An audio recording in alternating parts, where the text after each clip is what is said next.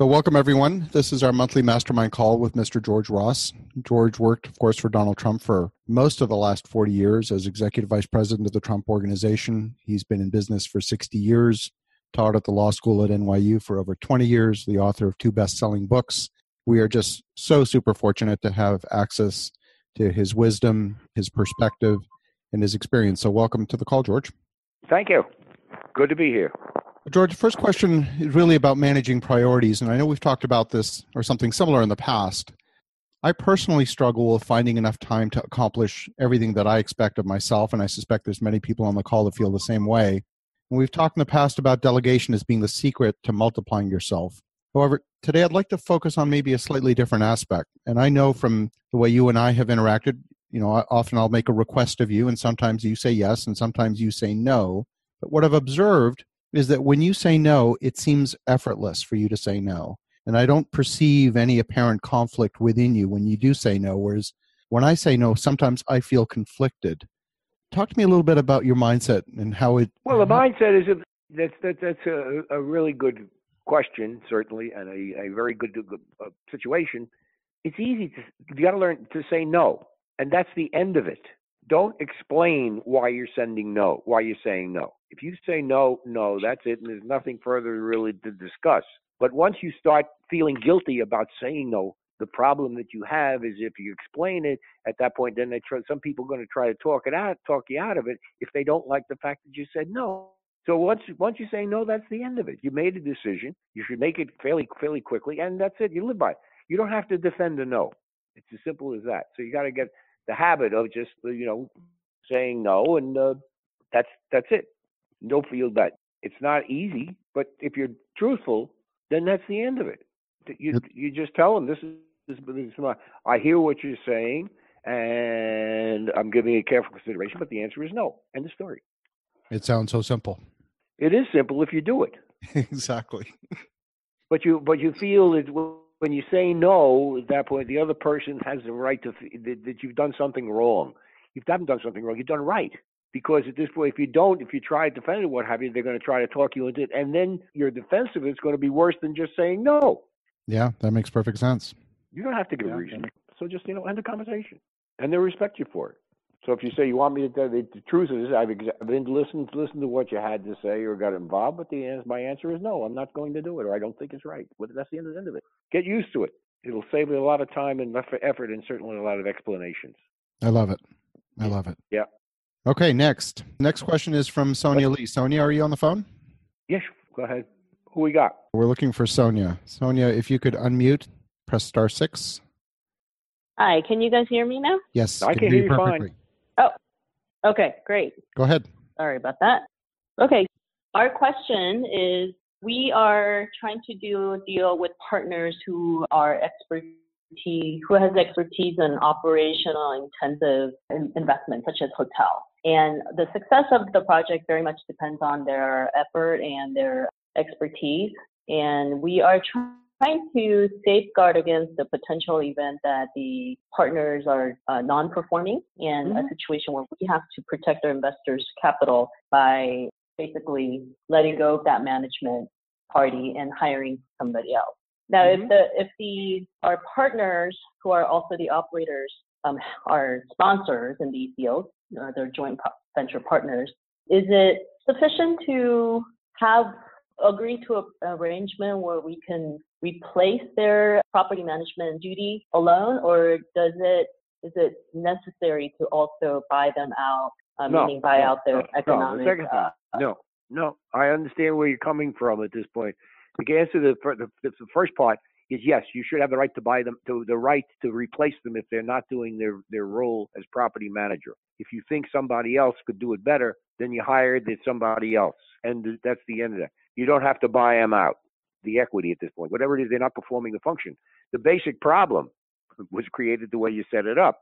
In other words, you have somebody who has the financial investment as a, as the sponsor also performing some other type of a task. So you're assuming that they have the expertise and they will do it. But if they don't, then you have the right to re- replace them. And this, that's that's it. This, this is the end of the story. There's nothing to talk about. And you don't have to buy them out.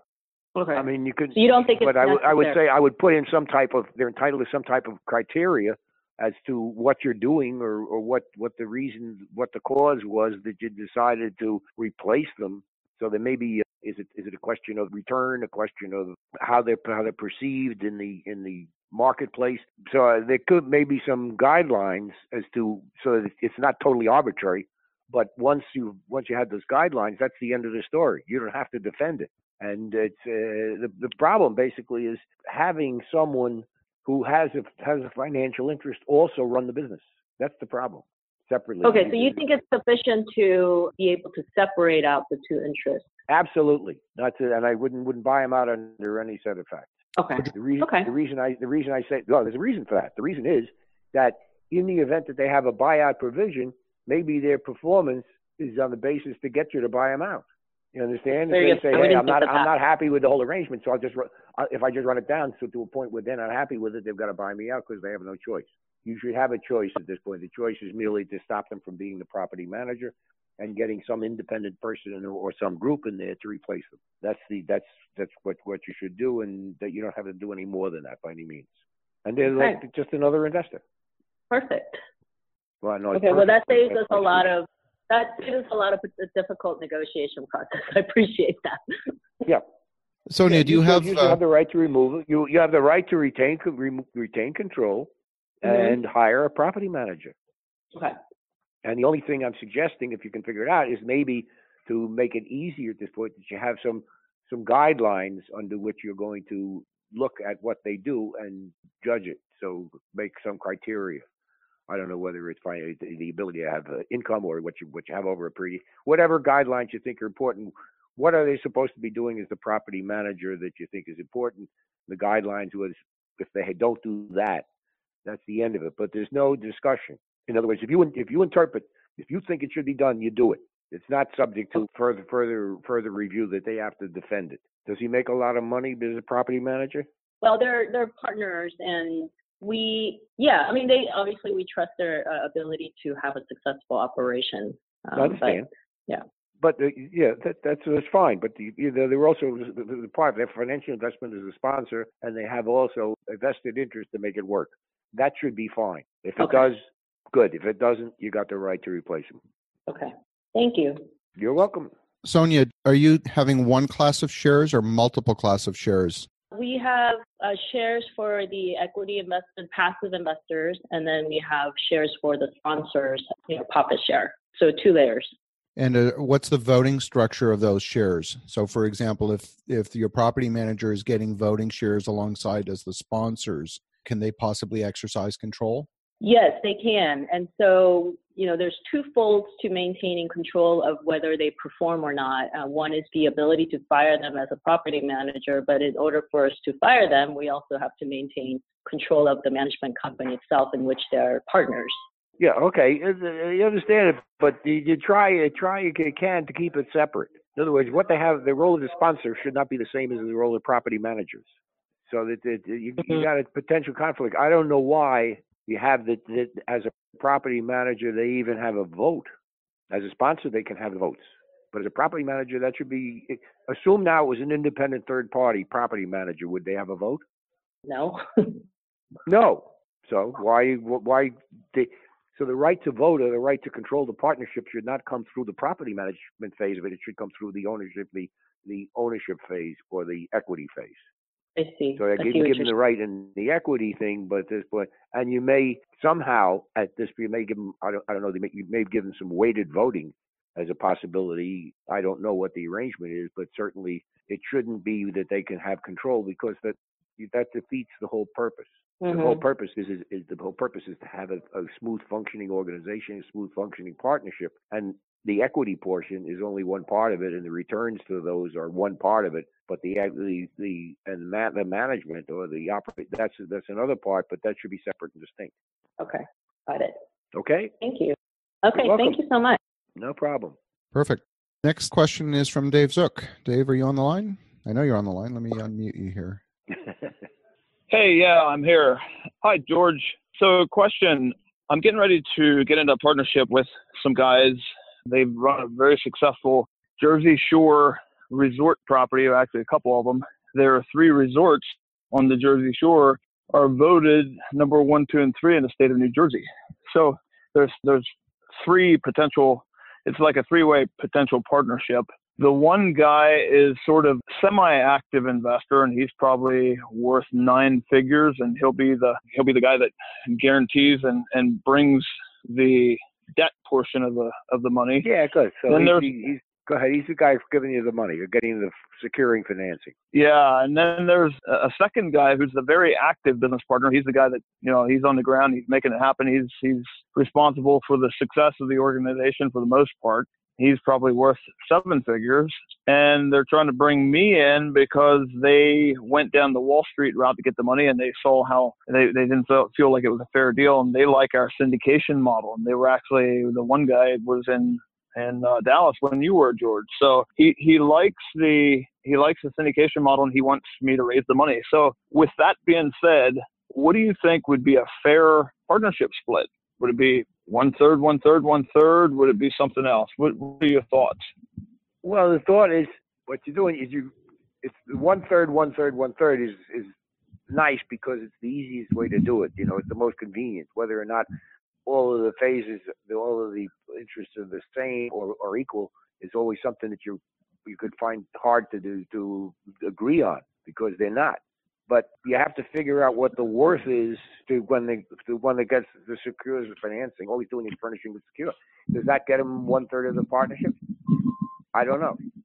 You could say yes or not. The other one is more important. Would be the other one that does is active in the business and is a driving force. That he's he's type of shit, but that's really the management of the operational function. So that's not the same as raising the money. And then you got you putting the whole package together. I would think that the best way of doing it, the easiest, is to make it one third, one third, one third. Okay. Okay, make it one third, one third, but have some some measure, some criteria on which you can basically change the percentages in the event that the partners don't perform. Okay. So if the guy doesn't raise the money, at that point, what happens? He loses. He gets diluted if he can't do what he's supposed to do. And the same thing is if the one on the operations can't, is the operations are not working right, there has to be a dilution there too. Not a wipeout, but a dilution. That makes sense. Yeah, that, that certainly makes sense. Yeah. And, okay. and now, that's the way that I said to, to them to go one third, one third, one third. And, and I think that makes sense, but yeah, I wasn't, I wasn't sure if I was thinking straight. No, it's, a, it, it, it's not thinking straight. Let me tell you this, that, that having been in the a partnership, I'm going back to my law firm. We had four man, four partners, four four managing partners, of which I was one. We were all equal, and the only that saved a lot of argument because the one that brought in the business says, "Well, I bring in more of the business, I ought to get more than twenty-five percent." And the other one, and I would always say, "Wait a minute, I, without you bringing the business, but I'm the one that does the work. I ought to bring, I ought to have more than twenty." So, and the among themselves, one will say, "I work harder, I work longer, I'm." You can argue among among the partners who does what and how much there is, but there was no dispute because they were equal. So there was no dispute. There was that, that final review. Otherwise, you'd be you could be doing it forever. If, okay. If you if you talk to the wives of any of the partners, they will tell you their husband is working harder than anybody else in order to get more. So it's uh, I would think do it equal equally, and that's that solve the argument. Later on, as things develop, at that point, you can always make adjustments. Yeah. Okay. By the way, that that was a very good question by Sonia, and I like your answer. I we're in a situation like that where our agreement is written up so that we have to buy out the the manager who's also a partner in the deal if we fire him. So no, that was that was very good. Yeah, well, it just happens at this point. No, that's uh, that's that's wrong. You don't want All right, that so time. Like, you don't you sure you don't you know you, it's the old thing. You don't throw the baby out with the, the bathwater. At this, when you got the problem, you you saw that if he doesn't, somebody doesn't perform their function, then they, they you don't have to buy him out. You shouldn't you, they shouldn't get a get a bonus for, for not performing. Yeah, makes sense. Second part of my question on that same on that same deal with the with the resort, I questioned him long and hard because the, um, a lot of my deals that I get into, there's some sort of recession-proof or recession-resistant aspect to them, and I'm looking at this and I'm thinking, okay, how does that fit into that into that recession? But this is like vacation property, And their their argument is, and I, I, you know, I know you've done a lot of deals and you've been through ups and downs and everything in between. Their argument is, we live, or our resorts are within four hours of, I, I forget, it was it was like sixty percent or some high, some some high percentage of the population and a high percentage of the income or or wealth in, of the country, being so close to New York City and the East Coast and all that. And he said, well, you know, when, when that happens, people will stay closer to home. They won't go to Cancun, Hawaii, and some of those places. They'll come to Jersey Shore. I'd be interested in hearing what you what you would think, or, well, or if think, you would okay, agree, agree a, with that. That's, that's a good good question. I think the area is good and will always be good. The Jersey Shore has been going for a long period of time. However, I think more important is the is the hotel facilities and how they're maintained. Are they up to date to the current basis? Are they been putting money in for F F and E, uh, furniture, fixtures, and, and equipment, and so, so that you entice vacationers to go there. So I think there's a, there's a selling job which is involved, and the selling job is not location, because the location you have, the selling job is the facility within the location. That makes sense. So if, if that if if you have a if the facility is good, good reputation, you've done your advertising, and you you get the promotions, then the answer is yes. I think that it, it, it would work very well if if it is. If it's not, you got a problem. Also, at this, you know, you got a problem between hotels and the B and B, as uh, people will now go to where they have, instead of a hotel room, which you probably go where I got bed and breakfast in the same general area. I'll still be on the beach in Atlanta, in the uh, Jersey, but nevertheless, I don't have the I don't don't pay for the hotel facility. That can be overcome because if you have the ho- if the hotel furnishes good value for what it is they do, and people want to go there. In other words, the idea you want to get the hotel st- vacationer that's willing to go to a hotel and pay for the benefits and for all the, the facilities that are there, not someone who just needs a room a room in, uh, and the beach alongside it. So that's where the competition is. But assuming that they've got it and it's, it's run well, it's a, the great the, the the Jersey Shore has always been very strong. Uh, it, it is a very well, you know, very well run organization. It's one of the things that attracts me to them. So, yeah, yeah, no, and I don't, good. I don't think, I don't think that it's a question of the four hours at this point. So, Jersey City, there's enough population areas in Jersey Shore that are fine. You got New York at that point. You got certainly Philadelphia. You got Baltimore that are all in proximity of the yeah. Jersey Shore. The Jersey Shore has one major. That's the ocean and the beach. That's what it is. So basically, okay. that's, you know, that's what it is. Also, in fact, the Jersey Shore, the area that you have, is you still have gambling there in Atlantic City. So that's another, but but you're not putting them up in the hotel, but you're right there.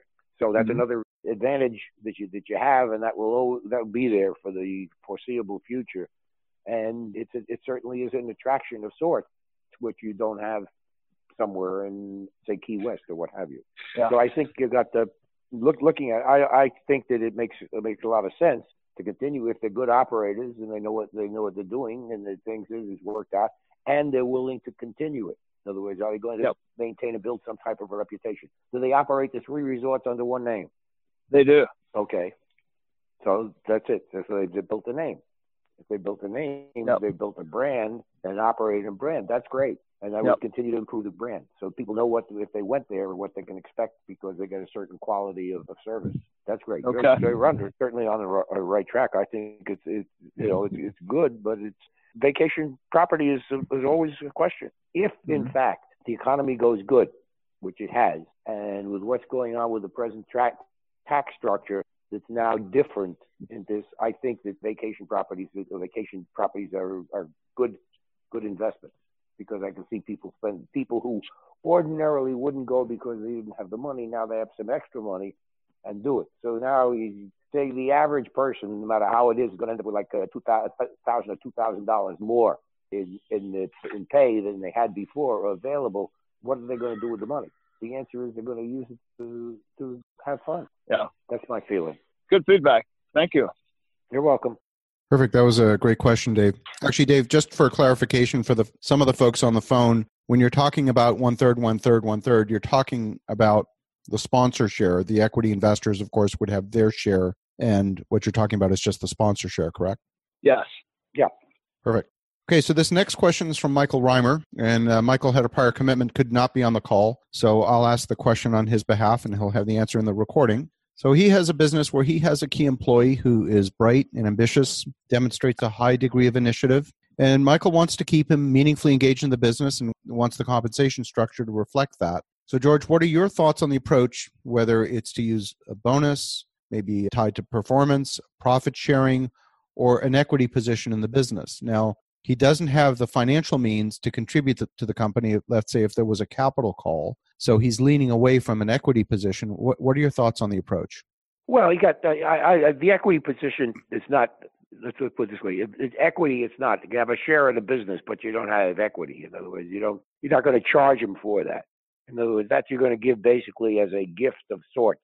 You can put a value on it when it's done, depending on the value of the company and the value of stock, but you're not going to get cash for it. In other right. words, you're going to carry it. You may get a note that he's going to pay it back at some point in time when, when and if the thing, when and if the, the business is sold or the, the entity is sold, that the, you didn't get it for, we didn't get it for free, but it's like you give him a stock position, but he doesn't pay for the stock position, but right. it has a value. And at that point is, is what the stock would, what the value would be exactly what he would pay in the event that he bought it. Now, he's not buying it, so he basically gives you a note, which is the same thing, but the note you can't cash cash the note. It's secured by the stock position. But that gives him the position. But if there is a, if there is ultimately a sale and a buyout, that can be turned into cash. It's an equity position, which but he didn't pay for it, and there are no capital calls as a result of it. So it could be something like a restricted share or perhaps even a stock option grant. Correct. Correct. Absolutely. Okay. Any thoughts as to... Give them a share of the business. That's the way to go. That's better than profit sharing. Definitely a share of the business. Well, it's okay. Not better than profit sharing at that point because the profit, the share of the business covers a whole gamut of different possibilities. The business could be doing good, but the profits are not there. Ah. That doesn't mean the business is not good. You know, so the Got business it. Can have a future, just didn't have it for that year. And the same thing with bonuses. Bonuses depend on what you have in a given year. If the, if the same thing with profit sharing, well, you say bonus. That the problem you have with bonuses is once you've established giving bonuses, stopping it is difficult. Right. Because they say, well, this is what I got last year. And they will think I ought to have more this year. And it's it becomes a, a problem. Becomes expected. Because, they, because they, something they expected the same way. Right. Now, profit sharing is okay. It's great, too. But then how do you determine profits? It's the question. Sure. Is profit before expenses, after expenses, after all salaries have been paid? So it's not a bad idea to have profit sharing, but you could also have on the profit sharing that that goes to pay for the cap for the, the equity position he got. That makes perfect sense. That makes perfect sense. So now at that point, now he's got cash and he's, he's got cash and he's, he's got skin in the game. I love that answer. I know there's another a number of business owners on the call with similar questions on their mind, so this is very timely. Perfect. Yeah, but it's, it's certainly I, I would would highly recommend if they have somebody who's who's very good good employee, make him part of the business. That's the key. At any event he leaves, he, he or she leaves, they're gone. They they don't, they don't. This equity position is gone. On the other hand, if they paid into it because of the profit sharing share, and they so the note now has been reduced. Okay, they still have some. They're still entitled to whatever they paid into it, or in some way that would come back to them. So on departure, they, they lose the shares, or would you have a vesting period that no. says? On the part, if they haven't paid anything, they lose it. If they have paid, they get, they're still entitled to what they paid in. But you don't have to buy that at that point upon their departure. At that point, when ultimately when the company is sold or there are distributions which are being made, they're entitled to get their share of the distribution, depending upon how much equity that you've given them. I see. All right, very good. Okay, next question involves managing new relationships. And George, a number of us have spent the last ten days or so on the Investor Summit at Sea with two hundred thirty-four people on a big old cruise ship. And in that time period, um, over one hundred were new attendees that had not in, attended the summit before. So there's great opportunity to deepen existing mm-hmm. relationships as well as meet dozens of new people. Now, when you go to an event, whether it's, I don't know, a charity fundraiser or a conference, you've got the opportunity to meet lots of new people. How do you approach that? Do you try and meet just a few people? Are there specific folks that you want to make a point of meeting? What's the follow-up after the event? you try and meet as many people as possible? What's your strategy? Well, the strategy basically would be, first of all, is that if you got to list the attendees, which which I'm sure you'd have. That would have would have had, especially on your, you know, the the event at that. But the, whoever is going to be there at that point, you got to you, you would know there's a list of them. Somewhere's got them. They came to the event. They signed up. I'm sure they pay for to attend your event. So I would get the attendees, and if you have as far as the attendees, they should fill out some type of a, a form, information form, who they, where they live, who they are, what their business is, what they're looking to get out of the event. So something that would give you an idea of how, how you would, would treat them, or what you would be, what they would expect, and what you you would, would be willing to, or and they anticipate you're going to give them that's of value to them in the in the event. So I assume you get these. I mean, I don't people know, just don't go. Yeah, I don't know that that information is broadly disseminated to all of the attendees. I expect that the... Uh, it shouldn't be. Just, no, no, right. I'm not saying to all of the attendees. I'm not, okay. I'm not saying just, the information is something you're looking at, at you or what, what me. In other words, assuming now that I wanted to network right. with somebody that was there. Fine. Now I have to get the information.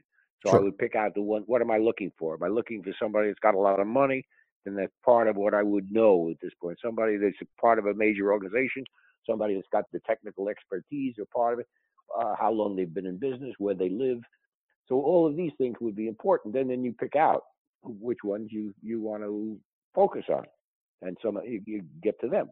So that you you you got to you can't just do it with a broad net and you speak to everybody. You want to you want to get speaking and get involved, networking with those that will be most helpful to you in what it is you're trying to accomplish. That makes sense. And typically... And then you cultivate them. Yeah. Yeah, and you cultivate them, and you you you, you get to meet them. And, and you, you already have a, a basis, because from the information which you've gotten of the attendees, you can now speak to that person directly. Hey, Joe Smith, I want to talk to you because I notice you have a business and you hire a three hundred employees and you're located in, in New Jersey or what have you. And I have the following situation. Here's what I do. I I make investments in real estate, and I see, would you be interested in that? So you, you now can make a direct call because you have some information that, that, that gave you the in to make the call. Now, the person is not, is not going to say no. You know, as I see see this where you got a very successful business. If you, if you, you give me give me ten minutes, give me a half hour, what have you, I can show you how to make your business a lot better. What are they going to say? No. Right, so right. Let's have a few drinks at this. You do, you're on the right track, or I can show that you there's an area that you didn't go into at this. You, maybe you don't have the up-to-date technology. Maybe technology can work it. Maybe at this point you don't have the the, the, the P R. So you got enough areas or the, the, to be to, to get to pique their imagine their their curiosity. And yeah, the answer is sure. Nobody's going to say no. Somebody's going to say, I'm happy with it is because they're there. They want to, obviously, they want to improve. They have something that the, the reason that they're there is not that they're happy with what they're doing. It's just that we think they can be doing something better. So weeding out, weeding out so you get the right people that you want to talk to. That's what I would, that's what I would do.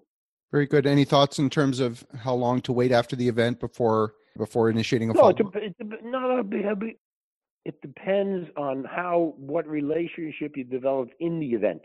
Okay. And in the event that that's very good, right now is not the time for it. We, we, so you now say we had the event. So look, what I'm talking about to to improve your business is, is very general. We really have to spend some time together. If you spend some time, how about giving me? A, let's go out to lunch. We'll go out to dinner or what have you, and then I can give you a, a broader view of what I think would make sense for you. Now, if they say, yeah, that's great, good, give me your email address and so whatever it is, what dates are better for you, where you live, and then we'll set something up. Then once you've, once you've done it, when you get off the ship and you're now in, on dry land, at that point, you call them up at your convenience and say, you know, we discussed and I'd like to take it to the next step. Very good. And when the question comes, the question comes up, who do you follow up? I'm going to follow up with the best leads. Get rid of the get rid of the ones that are, that are duds or that get nowhere, or don't, don't indicate that, they, that you don't think that they're they're ripe for uh, for what it is that you're trying to accomplish. Mm-hmm. So just uh, so concentrate on the ones that, that you think might be success, might be appropriate for what it is that you're trying to sell or what you're trying to develop. Very good. Okay. Next question: This is one from, from our business, and this is a, a little bit of a complex situation where we've been negotiating access to our own property with a neighbor, and there is a public right-of-way on the neighbor's property, so there is a, a road easement, and the easement is not in dispute. However, when the city built the current roadbed, they built it outside the right-of-way, and it actually encroaches on the neighbor's property. And it's been the case like that for over fifteen years. But only now they're objecting to the road, even though it's been in existence for that whole time, because they don't want our project to exist. So they're trying to obstruct our project. Now, the landowner who, for our land, donated a strip of land to the neighbor to enable the construction of the road. So there was this quid pro quo, I'll give you the land, you put a, you build a road. Now, that was never captured properly in the deed. The deed says if a road is built, we'll name it after the landowner, but it doesn't. The deed doesn't require the city to build the road.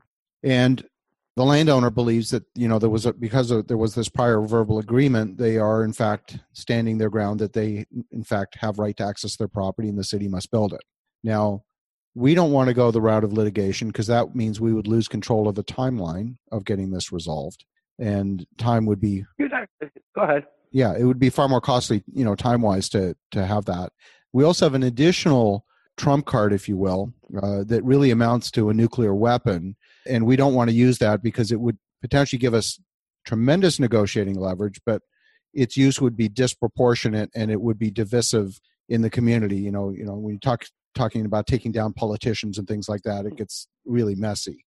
So we're thinking we should go the nice route and offer a pragmatic cash settlement to compensate them for this, that small encroachment. It's probably the quickest solution, even though it doesn't feel right. You know, it's it, it, we're right, we already have the right to use the road. What are your thoughts? You know, should we be concerned about them launching a frivolous lawsuit against us to further delay? No. Okay. Well, let's go to the answers. First of all, it's an interesting situation legally, from a legal standpoint, and I have uh, been involved with it many times in different jurisdictions. jurisdictions, mm-hmm. But you have a, a, a right, a right of adverse possession. And this has been recognized for years in the, in law everywhere, and every state has it.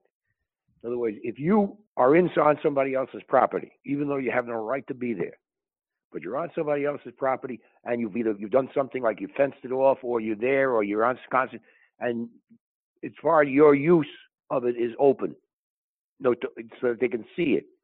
Certainly you have a road, that's the use. Mm-hmm. And it, once you have it over a period of years, you got a good right. You got a, you got a, an easement by prescription. In other words, that you have the right to use it because you've been using it all along. Where's the property? It's in Louisiana. Yeah, Louisiana, this, this law, is, the statute is ten years. If you've had this, if you had a situation, you've been using it for ten years, you got the right to use it forever. Simple as that. Very interesting. Okay. So now, it's just, now, if you want to buy peace, you can do it. You can say, good, look, we have the right to do it. We have the right under the, we have the right. This has been there for now a period of fifteen years or what have you, and it's a road and it's been built, albeit it's somewhat on your property.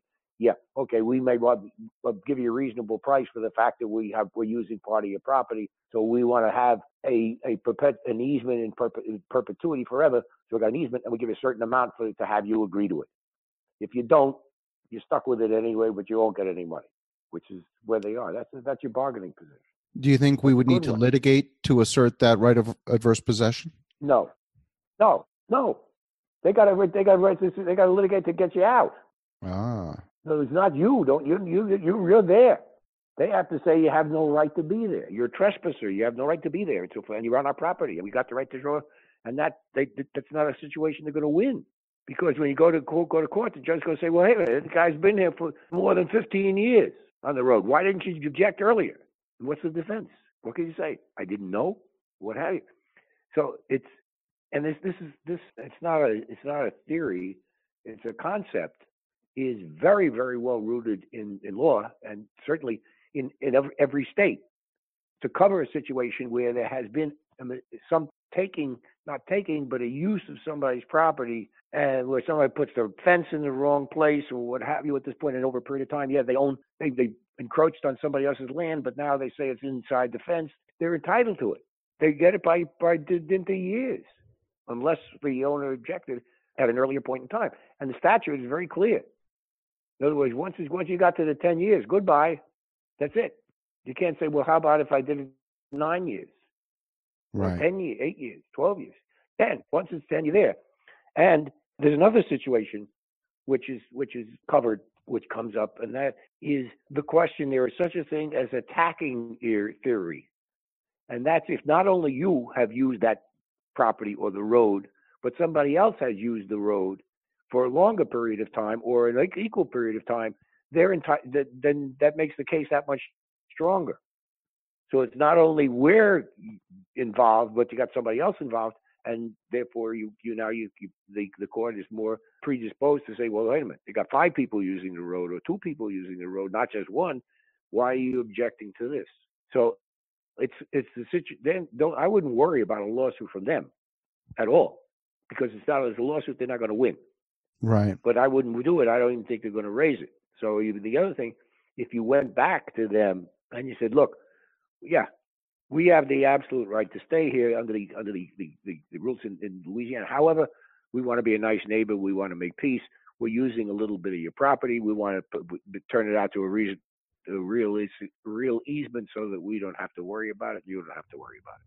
That's the best approach. But I wouldn't certainly, uh, you know, throw a tremendous amount of money on the table because their position is is weak. Right. But you're being a nice guy. And if you if, they, if it comes up, it's a, hey, speak to your lawyer. Tell them, speak to you, speak to the lawyer, and you'll know what rights you have.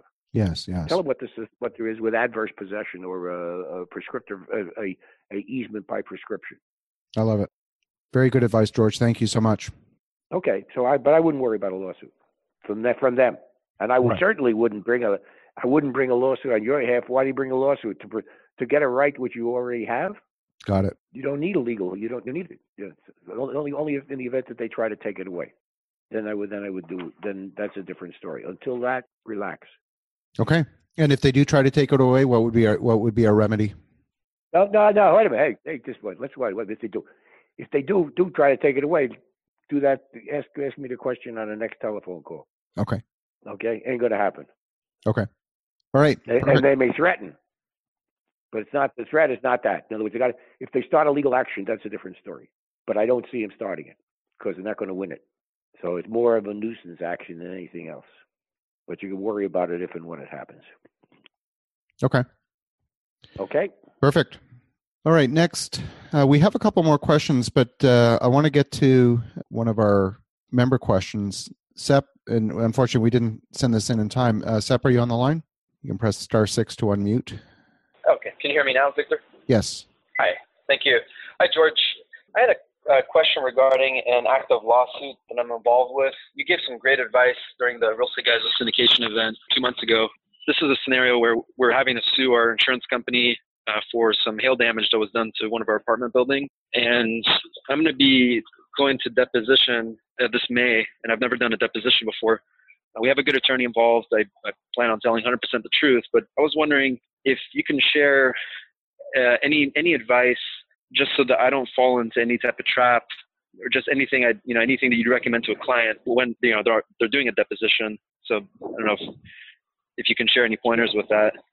Yeah, no, the point is, the answer is that I can't, I can't because it, it's, there's each, it depends on the factual pattern of what you're being deposed for. In other words, the nature of the action is, and that really is something that you have to be guided by your whoever's representing you, and they know that they know the facts, they know the the, the law surviving all of it that's, that's surrounding the facts, and they can basically prep you on uh, on how to answer the deposition. Not that you're going to lie, but how not to volunteer things that you don't have to do. But that's a, that's a technique. But you can't talk about it in the abstract. You could only talk about it in the actual situation. And I'm not I'm not a litigation lawyer, so I'm I'm not your guy. Okay. I appreciate it. So I'll, uh, yeah, I'll have a conversation with them beforehand. I was just wondering Absolutely. as far as, uh, yeah, I mean, and that you, I think you hit the nail on the head when you said not, not volunteering more information than needed. So maybe that's just something. No, that, that's it. And just answer the question. You know, they're going to be asked specific questions, unless the deposition may be in writing, which I don't know, but you answer the question. Don't add, don't, don't embellish it. You don't have to explain okay. your answer at that point. If you can answer yes or no, do a yes or no. Keep it as short as possible. Excellent. Okay. Thank you. That's that's my feeling generally for depositions, but uh, be guided by your lawyer who's in, much more involved with litigation than I am. Perfect. Perfect. Okay. Okay. Next, George, we've talked about the economic cycle before. And in fact, even a couple of months ago, we talked about it. And I know from that conversation that you're bullish on the economy. At the same time, we know that we're in the fourth quarter of this current economic expansion. And there's a spectrum of opinions. In fact, on the Investor Summit at Sea, we had a number of, you know, pretty smart people, economists and so on, projecting at some point yep. a downturn, maybe second half of nineteen. Many of us have projects that will be coming to completion in around that time frame. So mm-hmm. the question is, what are your thoughts on any structural steps that we could take as as developers, as investors, that might mitigate investors' concerns around a downturn? Are there any things that we can do? No, no this is, let's back up a, okay, a bit sure. at this point. What you have is, is, this is this is a problem that occurs any time that anybody wants to go into a business, wants to build a building or wants to start something. Mm-hmm. The question is, what's the time frame until it becomes solid or is out? And maybe that time frame can change, and maybe there'll be a downturn after that. At this, you, you can't. That if if you listen to the pundits, and they, they have every right to say what they're saying or feel that way about it, well, you'll you'll do nothing. There's no structure at this point. The deal is good. I don't agree with the fact that the what what they're saying at all. In other words, the fourth quarter economic expansion. I don't think that the the what's going on in the United States, we've seen the effect by any means. I think the tax cut that there is, especially for corporations, is going to make a huge difference. You're going to have a lot more people getting investing. There's a lot more money that's going to be. I I don't see the uh, the downturn because I don't see any factors in the downturn, and they don't see any factors in the downturn that they, that they can that they can point to. It's just just saying, well, it's been going on, and we're in the fourth quarter, so it ought to go down. Yeah, you can say the same thing with the stock market. It's going to go down. Everybody's looking at the same thing, but how do you know when? You don't. Understand in the stock market, when somebody's buying stock, somebody's selling it. The person that sells it doesn't think it's going to go up, and the person buying it doesn't think it's going to go down. But that's the risk that you take. And in, as far as the business is concerned, or, or I don't, I don't see, I don't, I don't buy. That there's definitely going to be a downturn, enough so that I would change my investing philosophy to, to match it. And if you if you, you feel there's going to be a downturn, then deal with shorter shorter term projects.